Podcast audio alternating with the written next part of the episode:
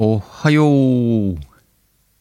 日曜日のお昼前、シカヘルの縁側。今週もスタートです。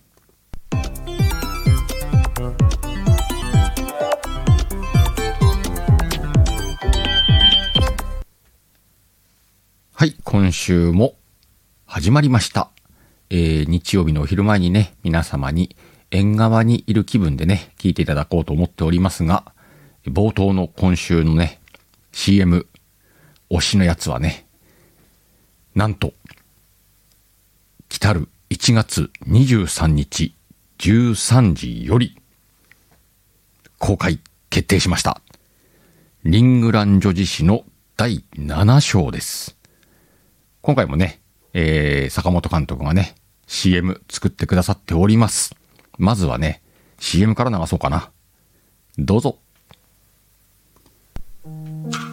時間をかけずにモーリス・タティアの拠点を制圧しここは一体。そうか。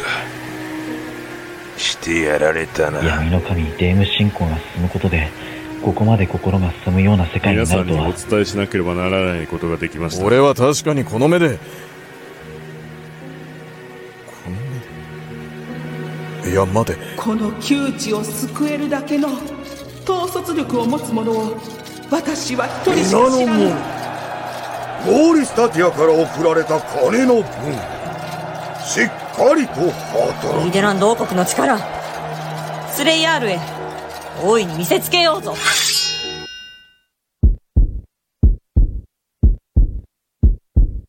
リングラン女子誌第7章。誓い心と心が重なるはい。もうリングラン女子誌もね、ついに7章ですよ。折り返しを迎えまして、全12章がね、どんどんどんどんこう中身が見えてきて、何？どうした？アルフレッド一行。そして、なんか始まったな？バトルが。っていうね、CM が流れました。これがね、火曜日13時、いざということでね、流れますんで、えー、ついにね、うーんと、各登場人物がね、えー交わるというかね、いろいろな、まあ、主に戦闘シーンだろうね。だったりとか、まあ、今回アルフレッド一行がね、どうなるんだっていうね、ちょっと話も進みますんでね。また、まだリングラン女子誌を聞いてないよというそこのあなた、坂本ちゃんところに行くとね、え、1から用意してありますんで、そちらも聞いてみてください。ということでね、えー今週はリングラン女子誌をお送りしました。ぜひね、皆さんも、えーまだ聞いてない方はね、1章から聞いていただいて、6まで聞いてた方はね、待望の7章です。どうなるんだろうね。いや、もう、こっからだよね、とは思ってるんでね。で、えーっと、全12章までね、あるということなんで、これからどんどんどんどん物語が進んでって、最後どうなるのかっていうののね、すごく重要なポイントになる章じゃないかなと思うんでね、お楽しみにということで、紹介させていただきました。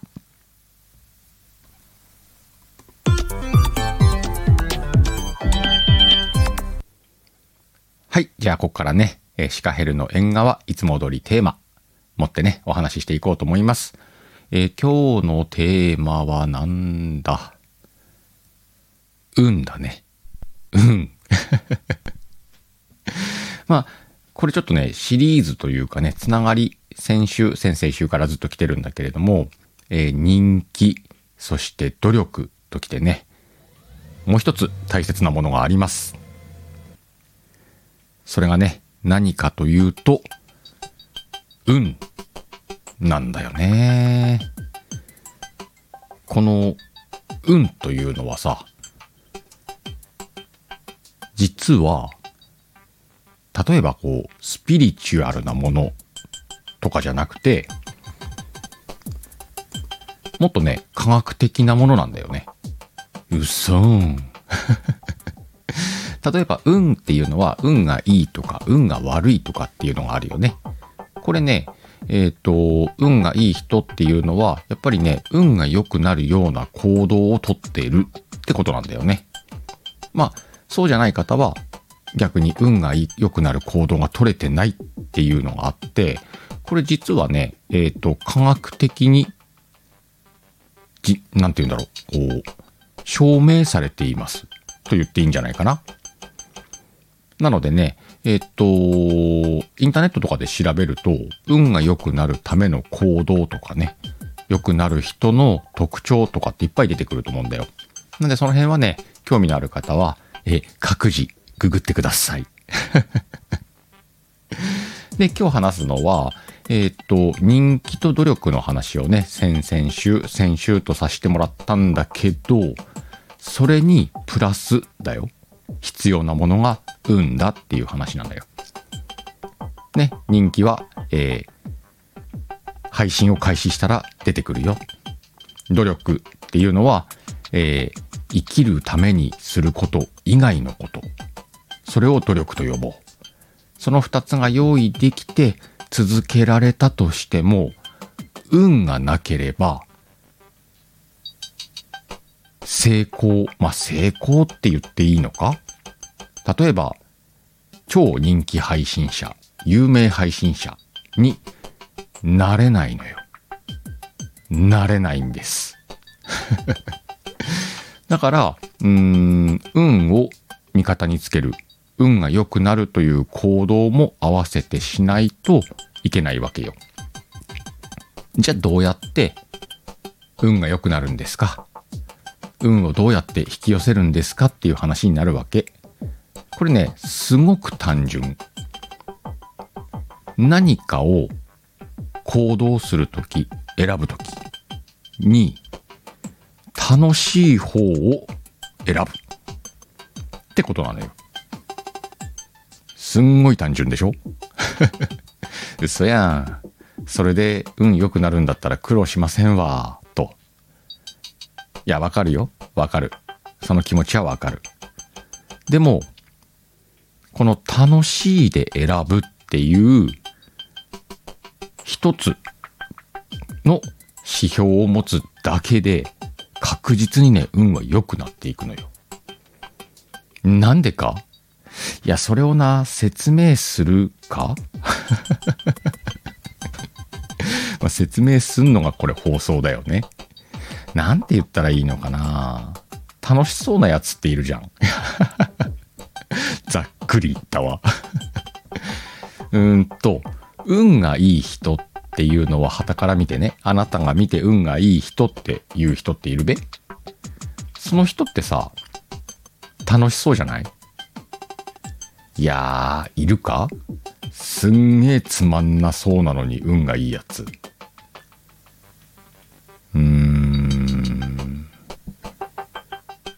ねえな。ワイの周りにはいねえわ。今ちょっと一瞬、ちょっとね、ワイの周りを今回ってきたけど、やっぱりね、運のいい人っていうのはすんげえ楽しそうだわ。で、これね、大事なのはこの楽しいを選ぶもそうなんだけど、楽しそうってのも大事なんじゃねえかな。どういう意味かっていうと、えー運がいい、もしくはそうではないっていう出来事っていうのは、実はね、えー皆さん平等に訪れています。みんな同じなのよ。まあ、微妙な差はあれども、えーみんなほとんど一緒です。うーん、例えるなら、毎日、みんなが過ごす毎日ね、は、毎日サイコロを振ってると思ってください。サイコロ振ると、まあ、1から6までの目が出ると。まあ、仮に6が一番運がいいとしよう。1が一番運が悪いよと。したときに、毎日サイコロ振ってると、そのどれかが出るわけだよね。あ、今日6出たな、運がいいとか。今日1出たな、運が悪い。みたいなことがあるわけよ。これを毎日毎日続けてったら、誰がサイコロ振ろうが、大体同じ結果になるわけよ。人生の間ずっと振り続けてたらね。それはもう膨大な日数を振るからね。1年で言ったら365日。10年なら3650日。100年なら36500日。振り続けるわけだよ、これを。そうすると、えっ、と、ほとんどの人がね、大差なく、運と不運が巡ってくるわけ。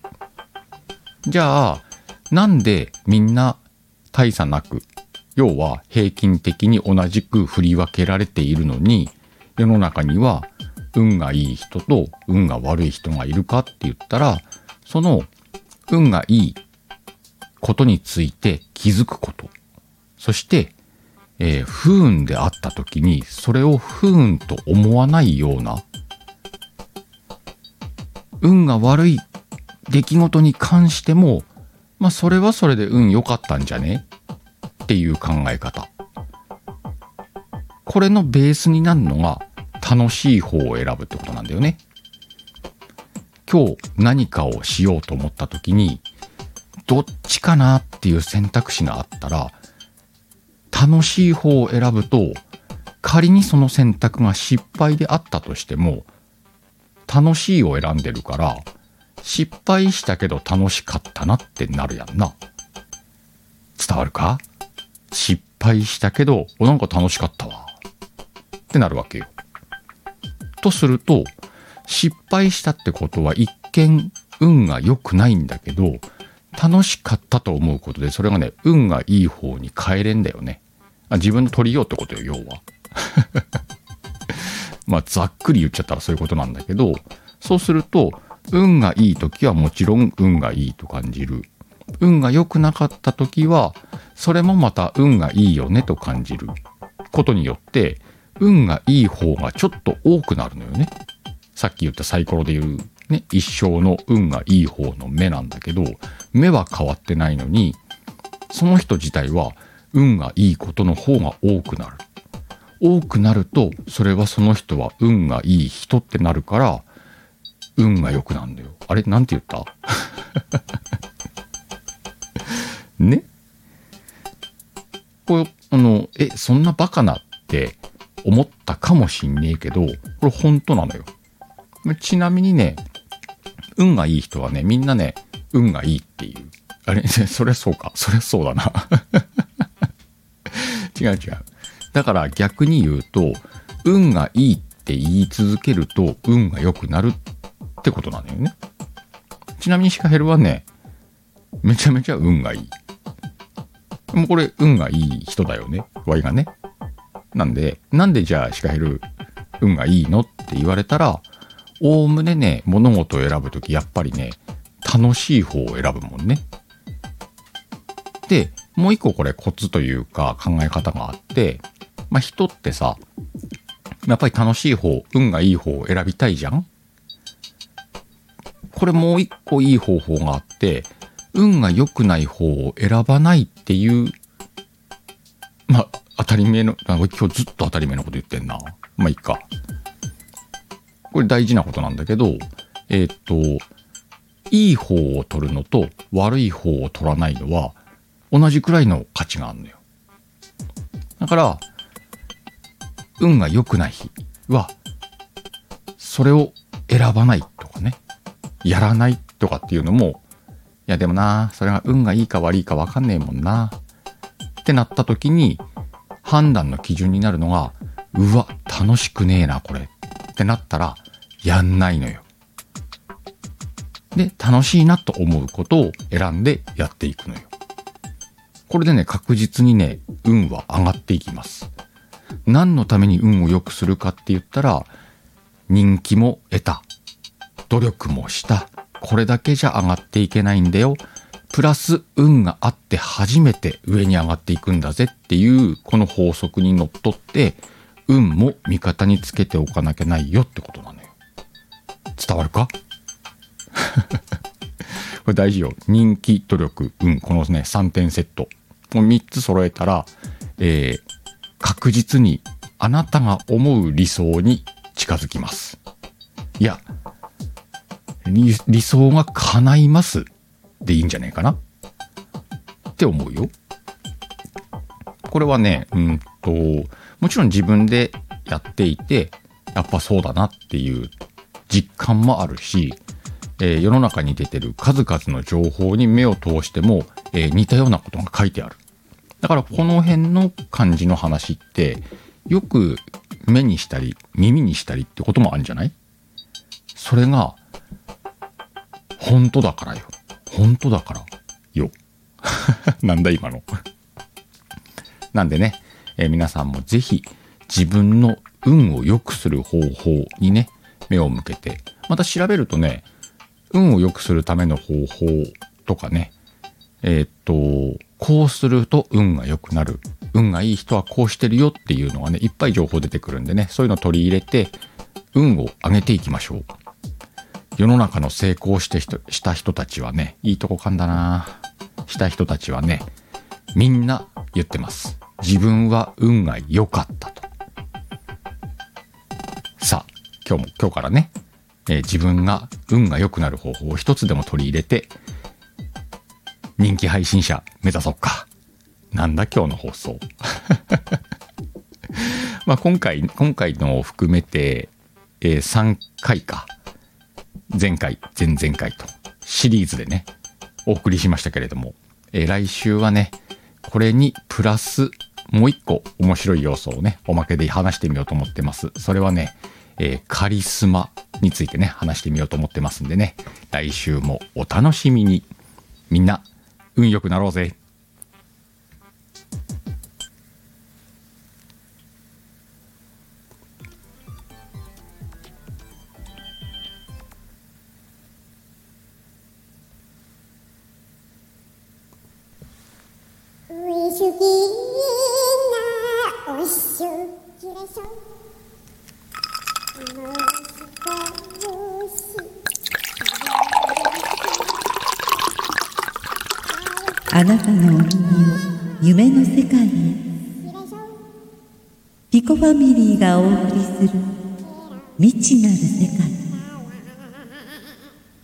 コピコチャンネル毎日更新中もしこししゃべりましょ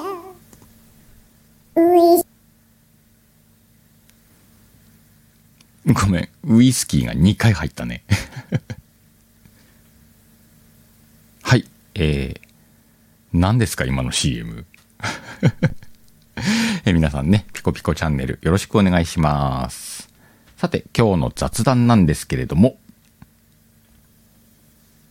皆さんは、テレビは見ますか？テレビ、テレビ、テレビ。まあ、イントネーションはいいか。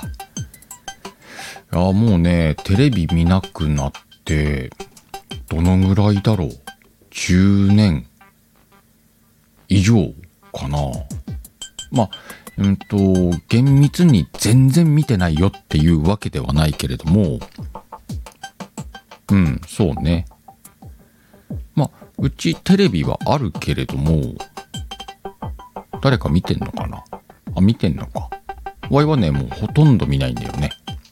で、まあ、年末とかね、こう、時間がある時に特番見たりとか、あとはバラエティ見たりとか、最近は連ドラの中でもちょっと気に入ってるやつを見たりとかっていうのはしなくはないんだけども、主に、うーんと、うちはあれなんだろうな、Hulu とか、あの手のものだよね。ああいうのを使って見たりする。で、じゃあ何が、テレビの何が見てないのっつったら、あれよ。CM とか、ニュースとか、この辺がね、まるっきり最近何やってんのかわかんない。特にこう、ニュースなんかはね、ほぼ見ることがないね。ヤフーニュースとかも読むわけじゃないから、あれ ?Y ってさ、ニュース全然見ないわ。まあ、テレビ見ないこともその一つだし、ネット上のいわゆるね、ニュースなんかもほとんど見ない。どうしても目に入ってくるものが入見ちゃうことはあるけど、目に入ることもほとんどねえもんな。でパソコン開いてもスマホ開いてもね、その画面が出ないようにしてあるんでね、めんどくさいじゃん、なんか出ると。なんでね、世間のことが全くわからないと言ってもいい。まあ、岸田さんが首相やってんな、くらいは知ってるね。もうそのくらいのニュースは、あの、耳にするわ。目にするわ。これさ、みんなさ、このニュースって、まあ、わい、テレビを見てた頃にね、ちょっと、こう、考察したことがあるんだけどさ、なんか、偏りがあると思わない？情報に。なんか、この一つのニュースとか一つのジャンル、もしくは一つの問題とかが取り上げられると、どっこのニュース見ても、そればっかりやってるみたいな。芸能人の不倫報道とかさ、えー、なんだ？ちょっと理不尽な交通事故だったりとか、まあ、その時その時のね、大きな出来事だからニュースで取り上げられてんだろうなと。いやいや、ちょっと待てよっていう話を。ニュース各社で取り上げるからこれ大きな問題になってんじゃねっては思ったことあるんだよね。ないそういうこと。まあ、何が言いたいかっていうと、結局メディアって、情報偏ってませんか？みたいな。なんだこれ？黒字化か？違うな。黒字化まではいきません。ただやっぱり、うんと、自分が情報を得るにあたって、もちろんテレビの話もしたけれども、その他ラジオ、新聞雑誌、あとはインターネットなんかを皆さん活用するんじゃねえかなと思うんだけど、その情報って実は偏りがあって、何かにこう集中して報道されたりとかね、してると思うんだよ。で、なんでそれが集中的にニュースになるのかっていうのを考えてみるとね、ちょっと面白いよ。もしかすると、大きな出来事を取り上げてる陰で、あまり人に知られたくないようなことが報道されずに流れてるってことがあるのよ。まあ、あんまり詳しく言うとね、ちょっと黒字化になっちゃうんで、あの、皆までは言わないことにしておこうかな。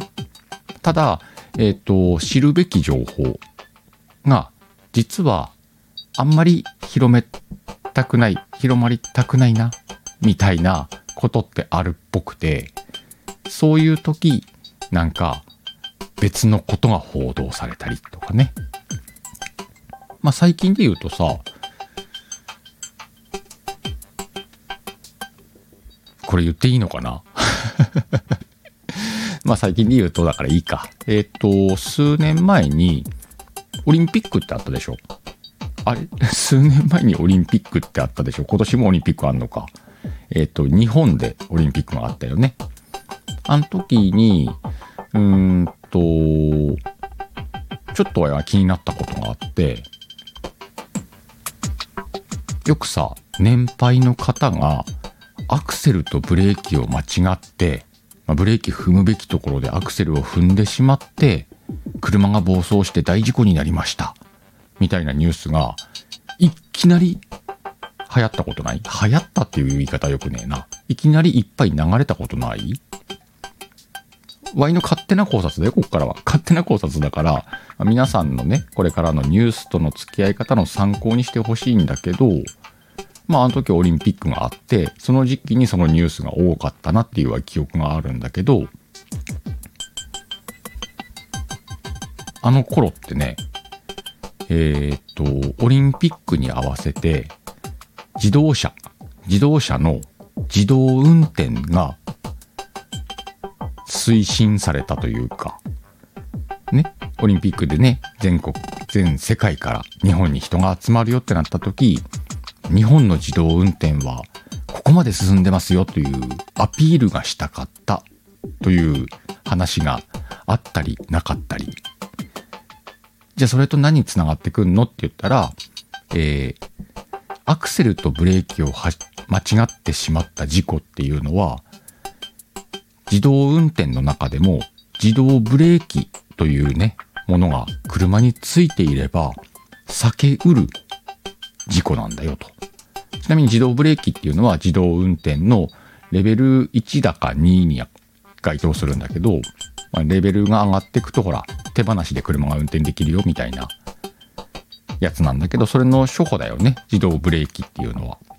それがあって、まあ、自動運転を PR するためのメディアにそういうブレーキ、アクセル、ペダルの踏み間違いによる事故があるっていうのをピックアップして各社が流すみたいなことがあったんじゃねえの？とかって思いながら、えーそんなにね、当時もテレビ見てないんだけど、やけに目に入ってくるなと思って。まあ、うんと、職業柄ね、そういう自動車関連のニュースはね、目にすると覚えがちなんでね、それもあんのかなとは思うんだけどね。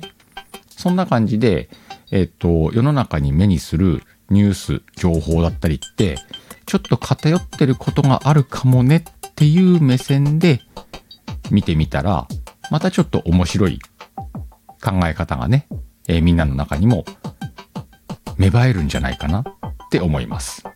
もちろんね、あの、物事を疑って書かれとか言っていう話ではないんだけど、まあね、えっ、と、情報っていうのはね、うまく正しい情報を取り入れるっていうのはすごく難しいんでね、この情報で大丈夫かな？本当に信じていいやつかなっていうのはね、一回、えー考えてみるっていうのも、情報とのね、うまい付き合い方なんじゃないかな、と思います。えー黒字化にならないようにうまく話せたんじゃないかなと。オブラートにね、オブラートに包んで。あ、これ系のことでね、もし、あの、ちょっと、放送、アーカイブを残すには耐え難いなという時はね、えー突然黒字化地獄をね、開いたりしますんで、えーチェックお忘れなく。ちなみに黒字化地獄はね、今、あの、開催、あの、リアルタイムで気づいた方はね、もちろん聞けるんだけれども、その後はね、えアーカイブはメンバーシップ限定でね、聞けるようにしてありますんでね、それが興味があるなっていう方は、えー月額400円のシカヘルのメンバーシップご検討ください。最近でも黒字化や、あ、この間やったな。やったやった。うん。またね、えっ、と、何か憤ることがあったらね、黒字化地獄も開こうと思いますんで、そんな感じの雑談でした。さて、じゃあ CM の後、レターのコーナー行こうかな。今日レター来てんのかな ?CM の後レター行こうと思います。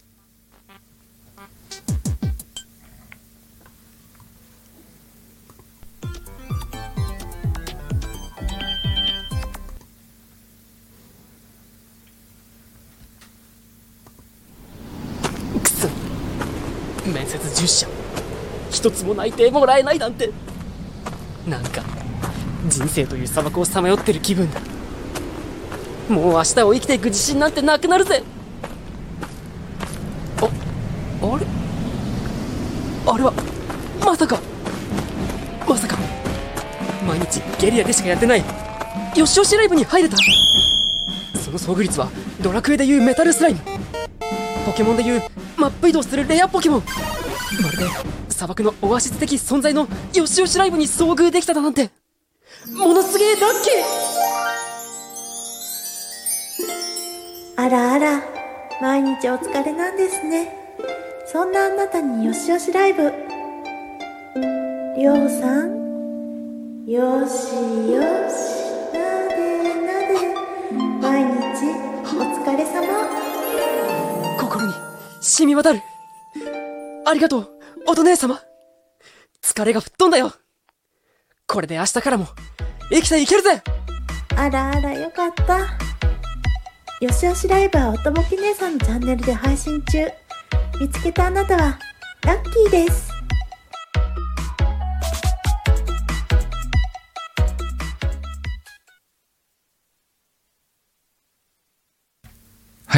見つけたあなたはラッキーです。ついによしよしライブの CM ができるとはね、えーご存知の方も多いんじゃないかと、おーっと音でっか ご存知の方も多いとは思いますけれどもね、えーもし見つけたらね、ライブに入って、踊ねにね、よしよししてもらってください。いやー、今 BGM びっくりしたな。大丈夫みんな？あー今日さ、あのー実は気づいてる方も多いかと思うんですけれども、えージングルをね、入れてみております。もうさ、ジングル入れ、入れの、CM 入れの、BGM 流しいのをやってたら、てんやわんやですわ。でもわい、このてんやわんやをそのままお届けしようと思います。で、えっ、と、回数を重ねるにあたって、当たって、重ねていく上で、えーより良い放送になっていけばいいんじゃねえかなと。あの、ごめん、あの、リテイクがめんどくせえんだ。なんで、このまま行こうと思います。さあ、じゃあ今週もね、えーレターのコーナー行こうと思います。今週なんかレター少ない気がするな。えー、っと、じゃあまずはこちらのレターから行きます。縁側のシカヘルさん。はいはい。縁側のシカヘルさん。はいよ。うん。えーこんにちは。違う、おはよう。えー毎週 4G の波に乗ってやってくるシカヘルさんのお声を楽しみにしている遠くのファンです。遠くのファンなのね。まあ、確かにな、近いファンもいりゃ遠くのファンもいるわな。いろんな意味で。さて、遠くのファンさん。えーこうして一つの放送の中でレターを読み上げていただけることって小さな交流ができた気がしてとても嬉しく感じております。日曜日のお昼はラーメンを作り、ちゃぶ台に缶ビールを用意して、正座をして食べながらお聞きするのが毎週のルーティンとして定着しそうです。しないかもですが。大丈夫かこれ？ねえ。あの、日曜日の縁側聞きながら、まあ、ラーメンはいいよ。日曜日のお昼だからね。今からラーメンはありでしょうよ。まあ、フライングしてね、ラーメン食べながら聞くもありだわな。ちゃぶ台に缶ビールあったぞ。休みだからいいのか。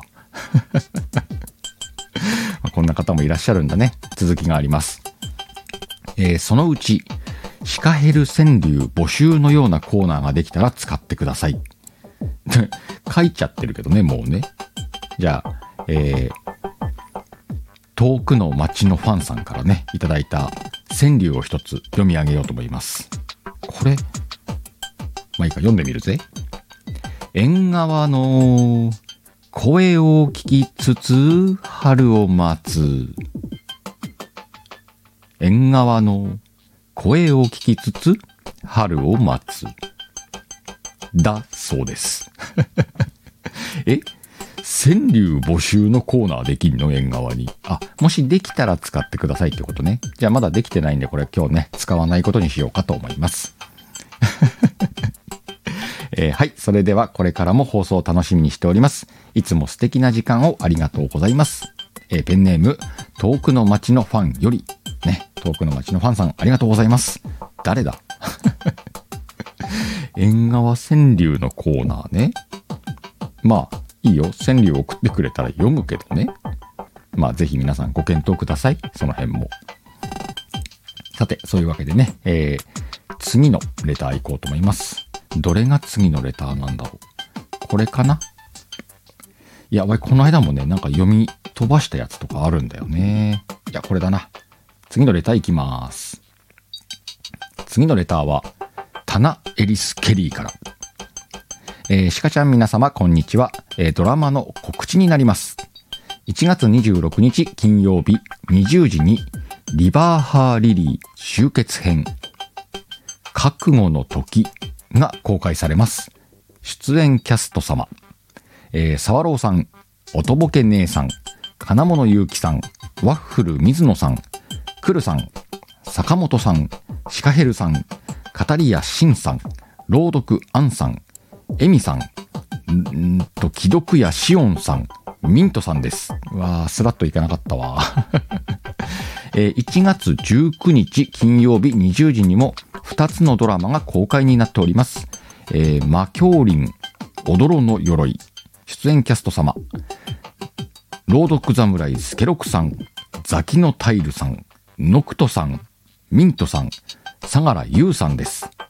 えー2024年、桜花踊ろの降臨シリーズ、リバーハーリリー、いよいよ始まります。よろしくお願いいたします。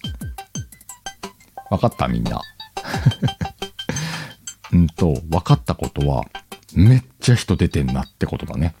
そして、えー1月19日金曜日ね、えードラマ公開になっております。そちらもね、タナちゃんのチャンネルに行ってチェックしてみてください。で、26日金曜日20時にね、集結編、覚悟の時が公開されますんでね、こちらもぜひお楽しみに。えー名前の読み上げの中にね、シカヘルさん出ておりましたね。これも楽しみだね。まあ、こうやってね、いろんな形で皆さんのドラマに参加させてもらってますけれどもね、こうやって監督さんが時間を割いてね、一生懸命作られた作品が世に出るとなるとね、やっぱワクワクするね。さっきの、えーっと、冒頭のね、リングランもそうだし、今回のこのリバーハーリリーもね、おお公開されるんだっていうね、感じがあります。えー、楽しんでいこうか。さて、今こうやってね、何やら様子がおかしいぞというこのシカヘルの状態はね、なんと、レター以上です。今週は少なかったね。まあ、多い時も少ない時もね、あるんじゃないかなと思ってるんで、まあ今週はこれはこれでいいんじゃねえかなと。で、えっ、と、せっかくね、まだあの、ちょっと時間があるんでね、うーんと、今ドラマの話したんだけれども、ついにね、えーこの間発表になって、えー各監督が動いております。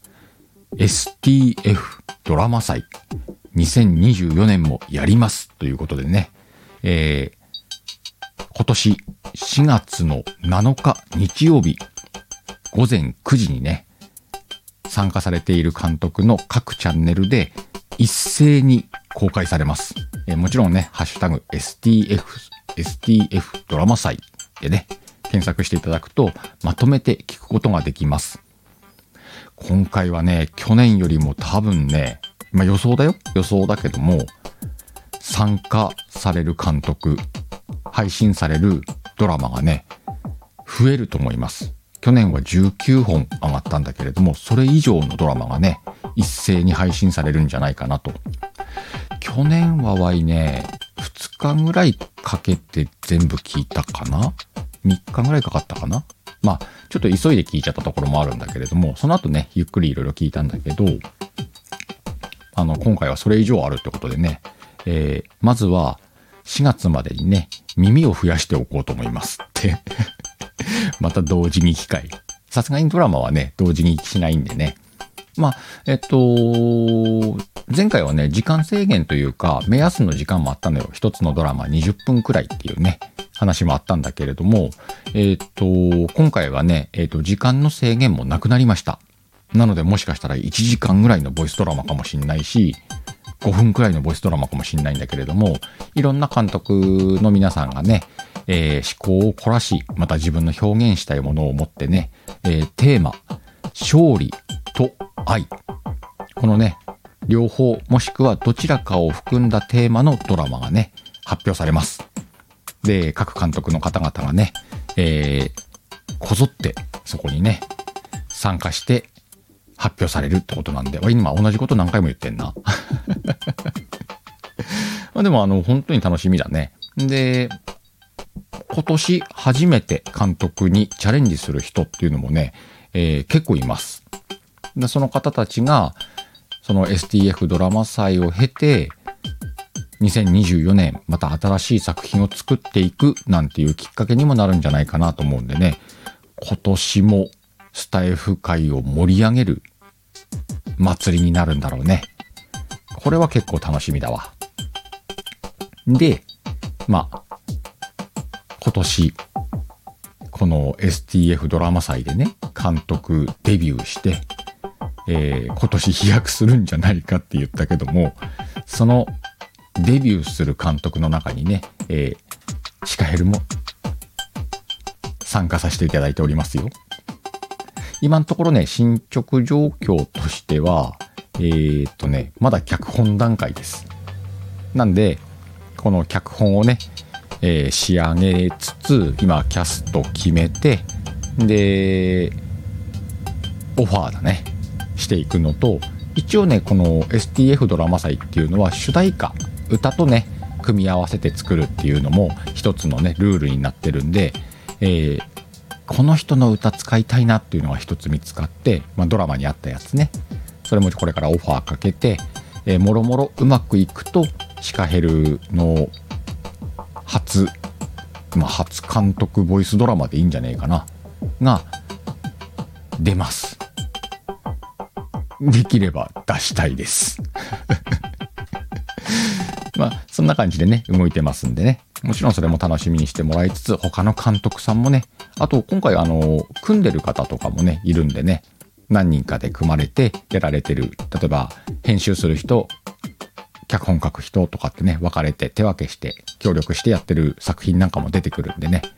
ぜひ皆さんそちらもお楽しみに。そしてハッシュタグ STF ドラマ祭出たいぜというねハッシュタグも、えー本企画とはね別に動き出しました。これはね STF ドラマ祭に、えー声優として参加したいとか自分歌枠なんですけれどもよかったら自分の歌も参考にしていただけませんかとか、えー監督として出てみたいんですなんてねいう感じでこの STF ドラマ祭に参加したいよという方がね、えーその思いやサンプルなんかをね載せるような放送を作った時この「出たいぜ STF ドラマ祭出たいぜ」っていうハッシュタグをつけると、えー各監督さんに聞いていただけるというねタグも作っております。まあ、その辺もね合わせて、えー皆さんねこの春まで4月の7日公開までねタイフを盛り上げる企画としてね、えー興味を持っていただけたらいいんじゃないかなと。また、えー去年の作品もね、すでに STF ドラマ祭のタグでね、検索すると聞くことができます。えーシカヘルがね、おすすめのあのドラマもね、聞けるんで。シカヘルがおすすめのあのドラマっていうのは、あれよ。爪楊枝師匠よ。なんかも聞けるんでね、えー皆さん各監督のね、えー放送をおさらいしてね、聞いていただいて、4月にはまた上がる新しい放送も皆さんが聞いてもらったら、えー聞いてもらうだけでもね、盛り上がるんで、そんな企画になったらいいなということで、今年もシカヘル勝手にこうやって宣伝していこうと思っております。まあ去年みたいにね、えっ、と、ライブを開いて各監督に上がっていただいて話を聞くなんていうのも、あの、おそらくね、今回人数がすごいんで、全部の監督は無理だと思うんだけれども、お時間の合う方とかね、いらっしゃったら、えー話せる機会、ちょっとずつ設けていって、宣伝できたらいいなとは思ってるんでね、えーまた春まで忙しいことになりそうです。なんでね、えっ、と、自分の体をいたわりながら、えー無理をせず頑張っていこうかなと思ってますんでね、えーよろしくお願いいたします。さて、そんな感じでね、日曜日のお昼前、シカヘルの縁側、今日はこんな感じ。みんな、レター待ってるぜ。さて、今日もね、たくさんの方に来ていただきました。また、どこかのライブでお会いしましょう。バイビー。